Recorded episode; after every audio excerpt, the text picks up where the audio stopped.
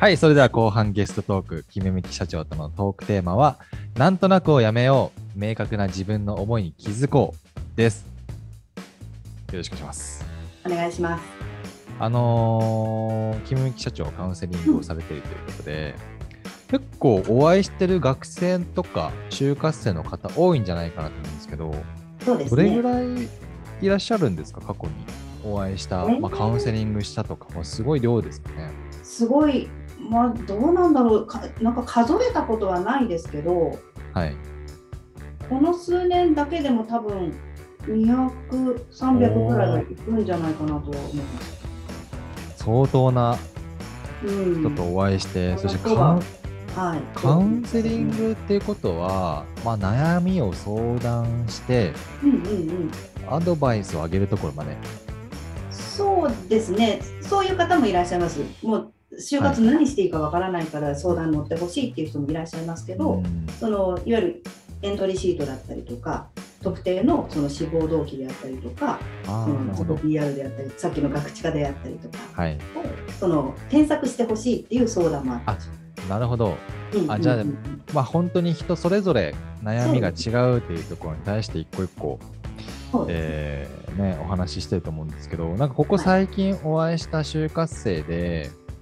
どんな人いましたかっていう質問を事前に投げていて、はいはいで、いくつかコメント、あ、回答いただいてるんですけれども、ちょっとなんか3つぐらいピックアップしたのが、よくわからないけど、まるまる業界に行きたいっていう人がはいはいはいあのーある特定の業界に行きたいっていう人がいらっしゃったんですよはいはでい。それのその志望動機を書きたいんだとで何を書いていいかわからないみたいな話をされて、はいだからなんでその業業態というかあの会社に興味を持ったのかそもそもその業界になんで興味を持ったのかということを全部言葉を掘り下げていってと。はい。そうそしたらあの時の何だったかなその何かそのいろんな選択肢を人に提供してあげて、うんでそれでその人の幸せっていうのをその自分がその後押しできるのがなんか面白そうだなと思ったんですみたいなああ、なるほ言ど。葉が出てきて、そう、はいそれだよみたいな。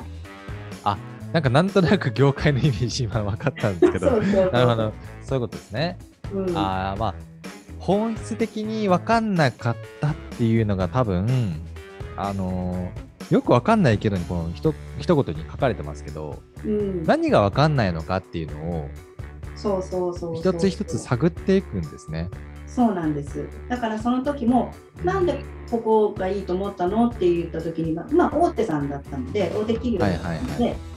いや知ってるからから始まったんですよ。いや知ってるまあ大事なところですけどね。はいどこの会社でもいいじゃんみはたいいな。はい、確かにそうですね。無そ限うにじあゃりなますくね。て、あじゃあもしかしてその別のところを一番最初に、例えばいろんなあの就活のサイトがあると思うんですけど、はいはいそこで見た時にうん他の業界とかから見たのみたいなの言ったら、そこが一番だったんですよ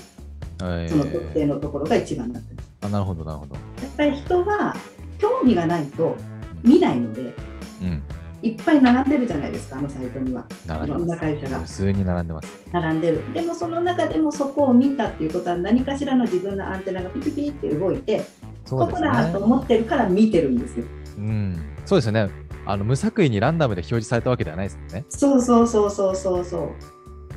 じゃあその惹かれた部分って何なのかなっていうことをその今日のタイトルですけどなんとなくじゃなくてうん、い言葉に落としていってみるっていうことってすごい大事なんだなと思ってます。やーでもそれ言われないと分かんないかもしれないですね。うん、なんか自分一人でわーって考えてると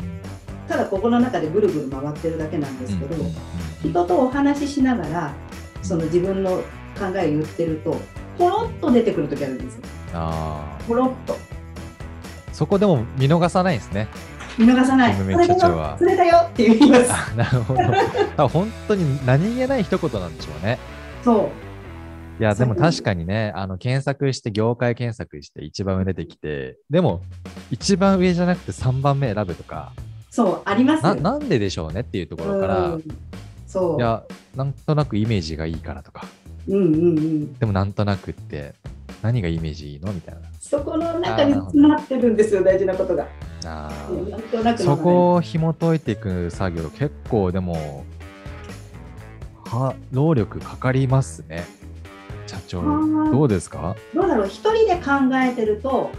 うん難しいんだと思うんですけどうんいろんなことをお話をしながら「えそれなんでなの?」って聞いてると「えなんでなんでしょうかね」ってポロポロポロポロ出てくるあーなるほどでそれからまたヒントを得て「こういうことなの?」って投げかけてみると「いやそうじゃなくてこうなんです」みたいなのが出てきたりとかそうですねだからそう潜在的な部分を絶対持ってるということですねそうです何ねかしら絶対持ってます持ってますなんかコメントも結構来てるんで今日読んでいこうえかなと本思うん当でですすかあけりどがとうごはざいいます、えっと、なぜそうしたいのかっていう思考は大切ですねうんうんで興味がなかったらクリックしないですよね興味の言語化、なるほど大事ですですねあとまだありますね。人と話すことで次第に明確になっていくことはあります。うんうんそれがね、ほんとカウンセリングの役目というか、そうですねそうですねあとね多分就活生なんですけれども、就活をしているとき、あ、就活をしているときにかな、ときに人と話すと、自分の考えに気づくこと結構ありました。うん人と話すこと大事ですね。うんそう自分じゃ悩んじゃうだけですよね。いや本当にそうですね私自身のその就活の時期を振り返っても私 OB とか全くいなかったんですよそのあーなるほどに行くようなうんうんうん OB が全くいなくてはいもう一人でやっていかなくちゃいけなくてはあ、はいいわゆる就活本とかっていうのをとりあえず買ってきてはい。そうなのかふむふむと思いながら読んで自分なりに書いて言葉に出してみてたんですその一はいはい。般の企業で働いてる人にちょっと捕まえてきてその時の会社でやったりとかそのなんかその企業で勤めてる人、まあはいもうなんだろう友友人だったりとかもはういとにかく引っ張ってきてうん喋っててなんか詰まったりとかうん質問されてうんってうまく答えれなかったりとかしたところを徹底的に自分なりに掘り下げていってでもそれもお話ししながらです。やっぱそうですよね。うん自分自身だけではなくて、えー周りの人とか話すことで分かることもたくさんあるうん、ということですよね。大きいです。なんか他にも結構会われていると思うんですけれども、えーちょっと次の方行ってみましょうかね。意識高い系推しって書いてあって、はい。あの、最近お会いした就活生どんな人いましたかっていう質問に、意あ識ー意識高い系、いらっしゃいます。いらっしゃいます。意識高い系ってどういうことですかうーんかっこよく見せようとしてる人はいっぱいいるなっていう感じがしましかっこよく見せようとしてる。た。あの言葉、いろんなワーあドの使い方があると思うんですはけいど、はいはい。そこの使い方をあえて難しい言葉を使って表現してくるっていうのって、はい、あのなるほどね。ね わかりました。賢くは見えるんです確かに。はいはい賢くは見えるんだけれどもそのこれはあの会社によって多分あの価値観は様々なので絶対そうだとは言わないんですけれども私一、まあ、会社経営してるんですけど、はいまあ、いろんな経営者とお話しする中でやっぱり一緒に働いてて楽しいねって思える人じゃないそのただああ、ライなバるイほしどてるだね。けじゃなくて、はいそのいろんな真面目なこともお話ができるんだけれども、うんそのなんかお互いにその尊敬し合ってというか、なんて言うんでしょうね、そこができない人でちょっときついなって私は感じてしまうし、あの経営者の仲間とお話をしていてはも、い。やっぱりそうだよねって話は出るんですよ。あやっぱそうなんですね。いやでもすごく今話を聞いて、うんああなるほどなって思いました。あのうん確かに難しい言葉、まああのコンサルティングとか、うんまあなんなんていうの特殊な仕事うんあの、やっぱ知識豊富で、経験豊富で、で、人の何かをやっぱり変えていくみたいな、うんそういう職業とかだと、まあやっぱアンテナ張っていて、うんまあ、横文字をたくさん対応したりとかもあると思いますし、まあ、僕も IT 系の出身なので、うんうん結構横文字使う企業だったんですよね。うんだけど、今、やっぱり今の会社にいると、まあ、逆にそういう言葉を使わないでコミュニケーション取るというか、うんみんなハテナになっちゃうんで、そうそこでそうね、だなんかね、かっこつけて、そうなんいや、でエビデンスがないなとか言ってもしょうがないので、すなんかそういうこととですよね。その、ですね私そのその就活のカウンセリングとかっていう以外に自分自身でその講演とかもする仕事もやってるんですようんでうんうんその勉強のためにいろんな専門家の方のその講演を聞きに行ったりとかすることあるんですけど、はい、もう専門用語ばっかりで喋る人いるんですよ。そうですね。もうね、5分開始5分くらいでもちょっとつまんなくなって、でかなみ た いな。まあまあでも、もね、うん、そうですよね。あのやっぱりね分かりやすくしないといけないっていうのはありますよね人とコミュニケーション取るときにそその業界同士の話とはまた違いますよう、ね。そうおっしゃる通りなんです。で、しかもその専門職採用とかになれば、うんその専門職の方がその人事チームの中に入っているとかっていうのはあり得るんですけど、いわはい、ゆる総合職採用っていうことになってくると、いわゆる最初のボーダーというか一番最初のスタートの時点っていうのが、はいい、わゆる人事の方がうん見ていらっしゃるっていうことを考えると、はい専門職ではない可能性もあるわけじゃないですか。うんうんうんでもその人にも「えー、すごいねこの人なんか優秀だね」って思ってもらえるために一緒に働いてみたいなって思ってもらうためにうんどう伝えるかっていうことは持っておいてほしい視点だなっていうのは確かにそれは言われてみて僕もいやあんまり意識してなかったですけど、うん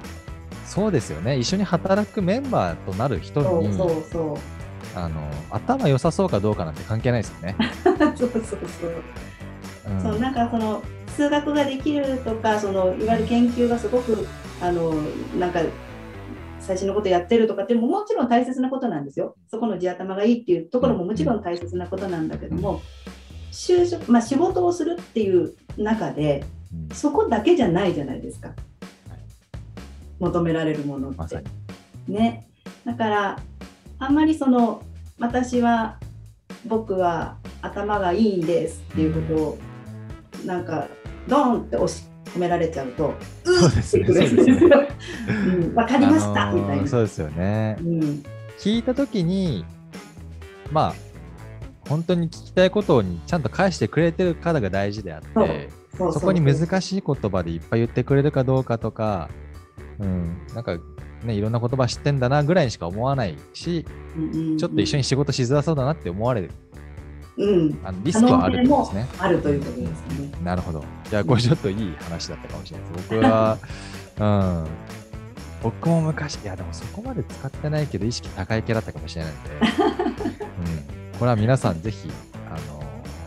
気をつけてほしいなと。うん、言葉の本当の、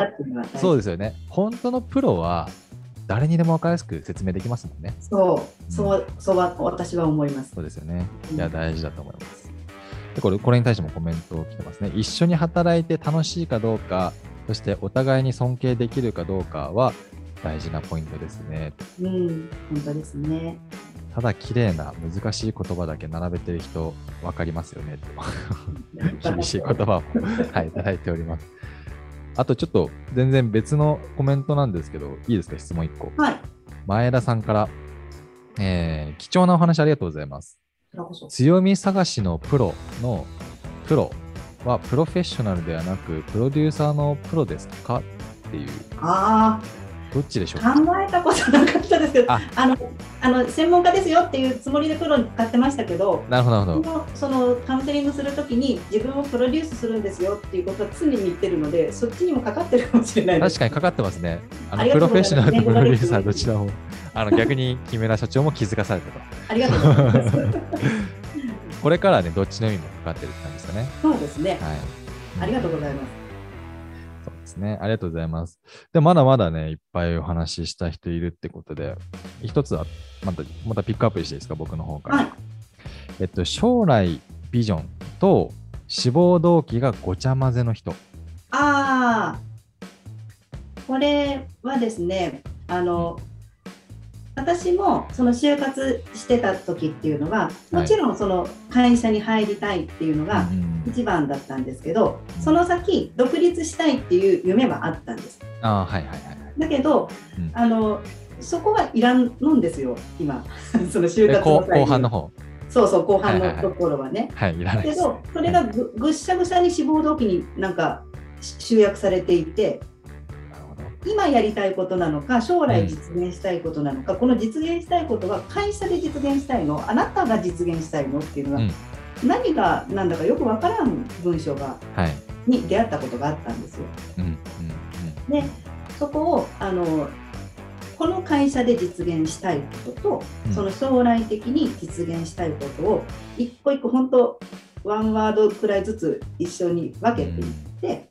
志望動機に書くのはこっちだよっていう話がします。もちろん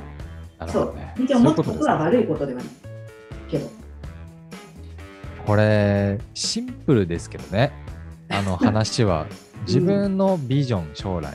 そして志望動機、会社に対しての、なんでうちに、あのこの会社に行きたいかみたいなところを、んまあ、言われてみれば、分けるのが当たり前ですけ ど、もしかしたらそうですよね。あの、混ざっちゃうってことも、うんうん、うん、あるかもしれまなあ、い。全然ありますね。ううんんい、やそうですよね、こうあったっていうことで、いや、会社がもしこのまま、キムミキ社長の目が通らないまま、うん、あのエントリーシートとして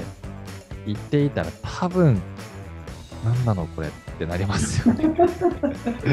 えっと、あなた何したいのか、そうそう、なんかね、起業したい、独立したいみたいなところで行っちゃうと、絶対言うべきではないかなとは思うんですそうなんです就活の場で。そうそうなんです。うんあの私はちょっとバレてた節があって、こはいはいあのなんかいろんな顧客さんとかついた時に、あなた独立するんじゃないのって突っ込まれたんですけど、はいはい はいあのしません、こちらの会社でしっかりと働きたいと思いますとか言いまちしゃたんけとそこど、は言ってたんですね。 うんあのーそこをねか隠すっていうか言うべきじゃないっていうことですよね。そうそうだと思います。そうですね。あのーやっぱり人にもフェーズがありますし、うん、うん、何を誰に言うかっていうとこすごく大事なところだと思うし、まあ、別に嘘ついてほしいわけではないですけど、うんまあ、ゆくゆくこういうことをやっていきたいのでっていううん、それは別に自分の心の中に秘めておけば夢いといのしてかですなっね。てうん思うんですよね。タイミングもいつっていうその明確なものもなかったりする可能性もあるでしょうし。そうなんですよそね。うなるほどね。これは確かに混ざってしまう危険性はあります。うん、うんだからそこをちゃんと分離をしてはい。あのその方その方は転職だったんですけどうん無事採用されました。ああ、本当ですか。よかったなと思って。まあ、志望動機しっかりね、そうあそのうしていそるうってそいうところ、大事ですよね。うんいや、そうだなって今ちょっと思ってましたよ。あの、こういうのを来た時に、い や、将来独立してやりたいんです、うんみたいな書いた時これどう、それいつの話になるのかな、みたいな。1年で 辞めてっていうんだったら絶対採用しないみたいな。 やっぱ、う。あの、企業側としてはそう思っちゃいますよね。うんあのまあ、自分が、まあ、面接官になったことはないとしても就活生がでも、う例んえばサークルを作るとかうん言った時に仲間集める時に、うんまあ、面接はしないと思うけど一緒にやろうぜって時にいや俺独立するしみたいなこと言われたらいやこいつとは一緒にやれねえなみたいになっちゃうじゃないです かそういうことですよね。そうですね。なんかあの会社によってはなんか独立マインドをその育てたいんだっていう会社さんもいらっしゃるもちろんありますね。うん、で実際に独立される方がいっぱいいらっしゃるような会社もはい中には実あ際りますあるりんまですけどはいそこだったら言ってもいいと思います何年後とか自分の中であの目標を決めて、はいそこまでにはあのいろんなキャリアを積んでいってでさらにあの独立したとしてもあのいろいろそのお互いに何か情報交換したりとかで、まあ、そこなそうですねそういう企業文化のとまあこそろういうもありますよマインドのあるね。会社だったらねいいのかなとは思いますけど、そうですよね。うんまあ、しかも子会社になりたいとか、そうそうそうそうそう、事業を新しく作りたいっていう意思があったりとか、まあ、そういうのにマッチする会社であれば、そうとは思いますけど、うん一般的には多分少なめだと思いますので、そうですね、うんまあ、僕も1社ぐらいしか思いつくところないの でそういうことをやっ同じ会社 がそうですね関わってるみたいなはい、とは思うんですけど、はい、あと他にいらっしゃいますか本当に最近お会いしていやこういう人いましたねみたいな。あー軸がないっていう人は結構いっぱいいるんですよね軸がない。軸がないでこれはいつも私そのカウンセリングをするときにその学校名と学部となんでその学部から今その志望してる会社に行こうと思ってるのかとかそこでなんかあのいわゆる学部と業界がそのギャップがある人いるんですよ時あ々。あ、ありますよね。うん、でギャップがなかったとしてもなんでこの会社に行きたいのかっていうのがいや特にないんですみたいな みたいないう方もいらっしゃるしであーなんとなくその例えば文学部から理系系のその業界に行きたいとかっていう人も中にはいらっしゃるんですけどなんでって言った時にいやなんとなく知ってるからみたいなさっきのにもかぶってくるんですけどあーでもいい、そうなんですよね。結局、そうそういうことは起きるんですよね。そうでその時にはこれは自分自身もやったことなんですけどはい。高校から考えてほしいんですよ。高校か。そう高校生からうん。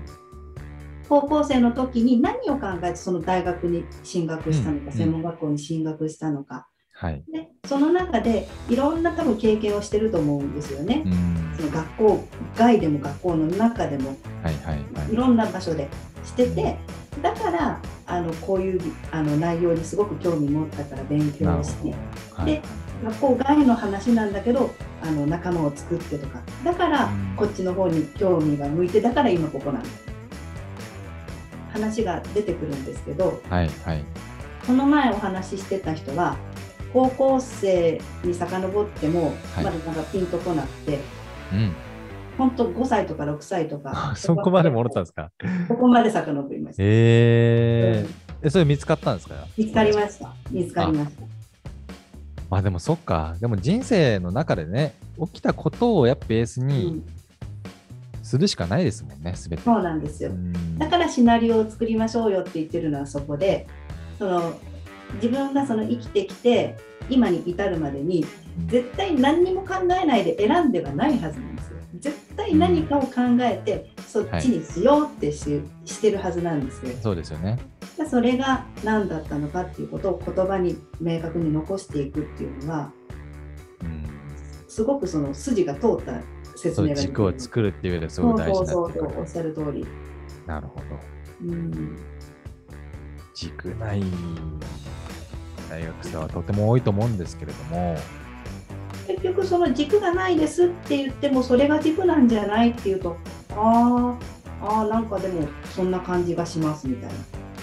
でもあれですね、キャリうアんカウンセリングみたいなのやっぱしてもらいたいですね。そういう方はぜひ。うんやっぱ自分でどうしても見つかんないって思っちゃってそるうとそ思ううんで。そうそうそうなんですよあるよって思うんですけどうんだけど自分の中で考えてると結局いわゆるその定型的な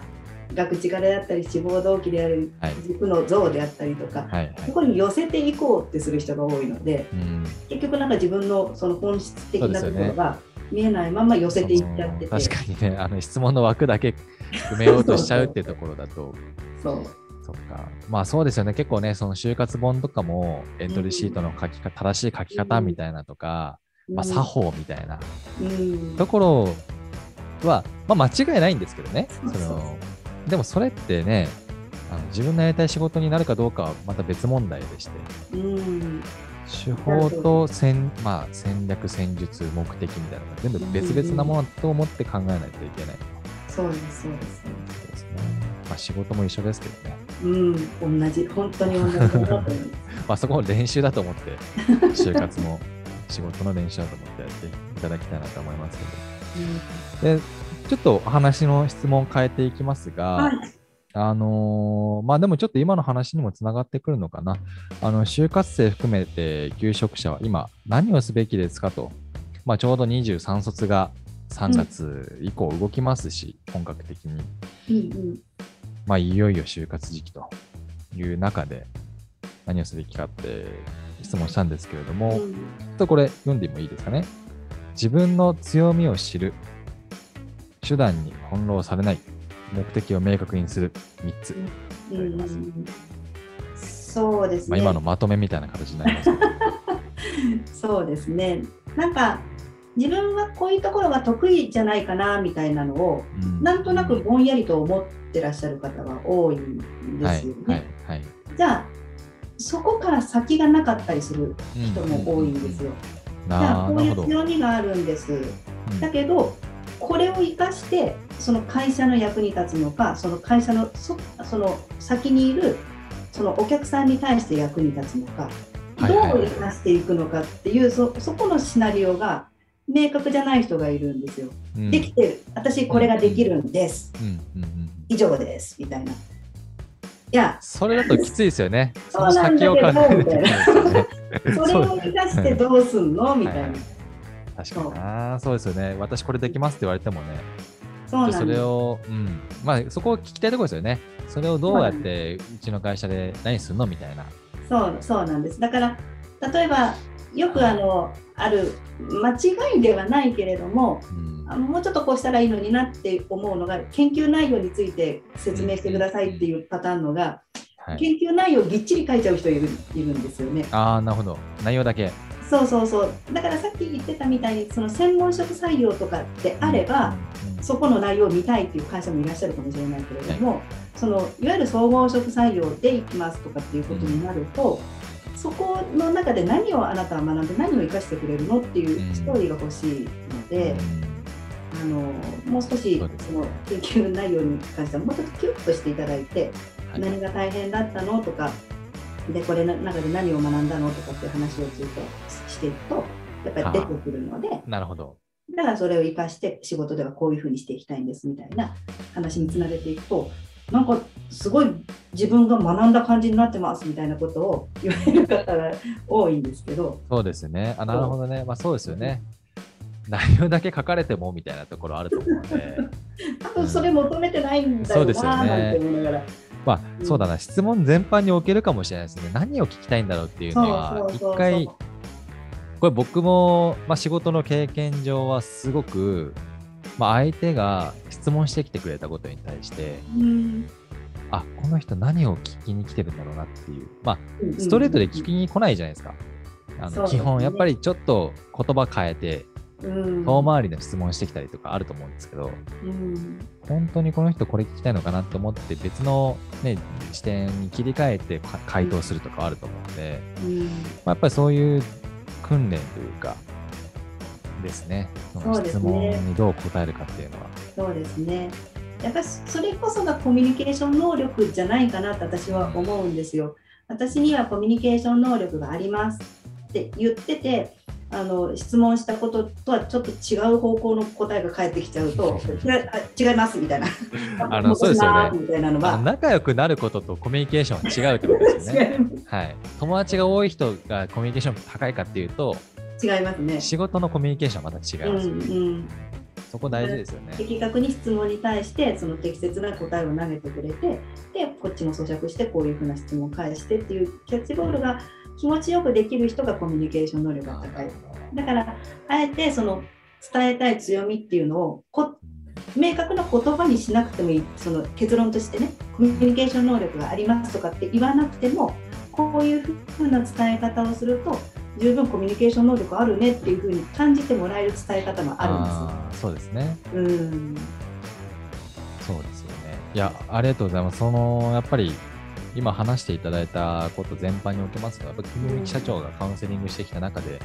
大事にしていることっていうのが今伝わったんじゃないかなと思うんですあけりれがとどうごもざい、ますちょっといよいよ時間があと10分ということで、早い。先に究極の就活論、ちょっとぜひ聞いてみたいと思うんですよ。究極の就あ活での、いや、ちょっといただいてますよ。あの、 記憶記憶ないかもしれないんですけど、ちょっとコメント最後いただいてますんで、ちょっと僕読みますね。はい。あのーテロップもちゃんと用意してます。なんとなくを言語化して自分を知ることと、あ、そうですこんねな。ふうに書いてくれてましたんうで、ん。そうですね。はい、やっぱり結局なんか中でもお話をしましたけど、はい、その自分のその感じないものに対して選ぶっていう行動は人間取らないんですよ。うんだから何かを選んでる瞬間に何か考えてるんですよ。思いがあるんですよ。うんだけどあのここのことに関してなんとなくで済ましちゃってる。これは生きる術でもあるんですよ。うんうん生きる術でもある、はい全部なんとなくであのな全部考えてたら多分一歩も動けなくなっちゃう可そう能で性すがあね。はるい、のはで、い、なんでこのチョコを買ったんだろうとうかんっそうてですね。そこやまっでてはしたならく多てもい分いねけど、もう は24時間あっても足りないので、はいそれはいいんですけどい、あの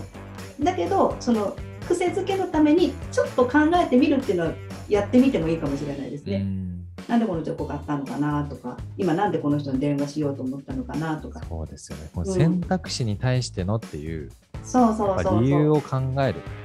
うですだから企業選び一つにしても何を思ってここの会社がいいと思ったのかなっていうことって考えてみたりとかはさいっきも言いましたけど、なんでこの大学入ったんだっけ専門学校入ったんだっけっていうこととか、うんなんでこの会社選んだんだっけっていうことって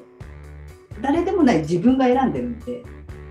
そうですよね。そうでそれをそのなんとなくじゃなくて言葉にしてみてああそっかじょ自分はこういうふうに考えて生きてきたんだなっていうことが見えるとじゃあその自分っていう商品をどうその売っていく、まあ、営業ですよ自分の営業ですようんプロデュースだから、うんをどうやって売っていけばそのおいい商品だねって言ってもらえるのなあなるほど見ね。せ方を考えられるっていうことじゃないかな。あのー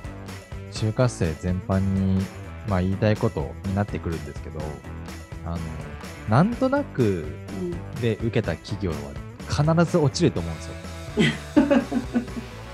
うんうんうんあのなんとなく入りたいんですって自分が言われたら 多分絶対に泣いて出さないと思うので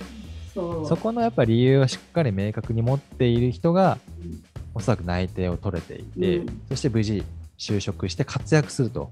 うんまあ、内定が全てではないので、うんうんまあやっぱりそこの思いに気づくっていうことだったりそうですね。今おっしゃっていたね、まあ、自分をプロデュースして売り込むところまでうん持っていければ必ずねいやその後の未来ってありますよね。うんうんいやなんかね今の時期に就活っていうそのタイミングにおいてはい自分が何をその今まで選択をしてきて何を考えてきたのかっていうことを明確にしておくと、はい仮にこの後、まあ就職したよってうん後に、私も短期退職経験してますけどはいしたとしてもうんその軸があるからはいあのそうですねね。転職しやすくなるんですよ。その話ごめんなさい、あの振るの忘れてま した。あのキムミキ社長なんとなんとですね、1年で辞められてると。一新年卒でやめ入ました社。。もうだいぶだいぶ生きってましたんで、私 全然次いけるとかって思ってましただから、こそうんこのキャリアカウンセリングが重要だと考えているっていう、いや本当です。まあ、経験者ですもんね。うん。しんどい時期も正直ありましたけど、はい。けどその軸っていうのがあるからどの業界を受けたらいいのかっていうことだったりとか何に興味があるのかっていうことはあんまぶれなかったですね。ああ、そうでですそよね、れを伝えていくからあの転職回数多い割には結構正社員回数多いんですよ、うんううんうん。ん、採用されているので、はいまあ、。ここが一番大きいのかなとは思うんですけど。そうですよね。あのーまあ、一番最初の方にも、あのー、キムミキ社長の説明したときに、まあ、F ラン卒、そして行く旅の短期退職を経験をもとにということで、やっぱりね、大変な経験されてるからこそ、ここも軸って大事だなっていう話を今日いやお話をお伺いしていきました。まあ、やめるのが一番いいんですけどね。なかなか ね、やめそう絶で対すそうねと。は言えないからね。そうですね。なんかあとちょっとだけ時間残ったんで、あの最近本当になんかすっごい記憶に残った、そのカウンセリング受けた方とかいらっしゃいますえー、すでもごいいっ面白いな、みたいな。ぱいいらっしゃいますけど、ちょっと簡単にご紹介できる。なんかあ簡単のに事例としてね、うん、聞いてみたいんですけど。えー、あこれちょっと前のやつですけど、はい。あのやっぱりねこかっこつけではなくてポロッと出た言葉っていうやっぱり大切なんですよね。はい。あのなんかね地元いわゆる都心部とかではなくうんて地元のその企業を受けたいっていう方がいらっしゃって、はい。はい。でそのお菓子の会社に入りたかったのかな。うんでなんでっていういやでも地元でその近いからくらいしか出てこなかうったんんですけどあ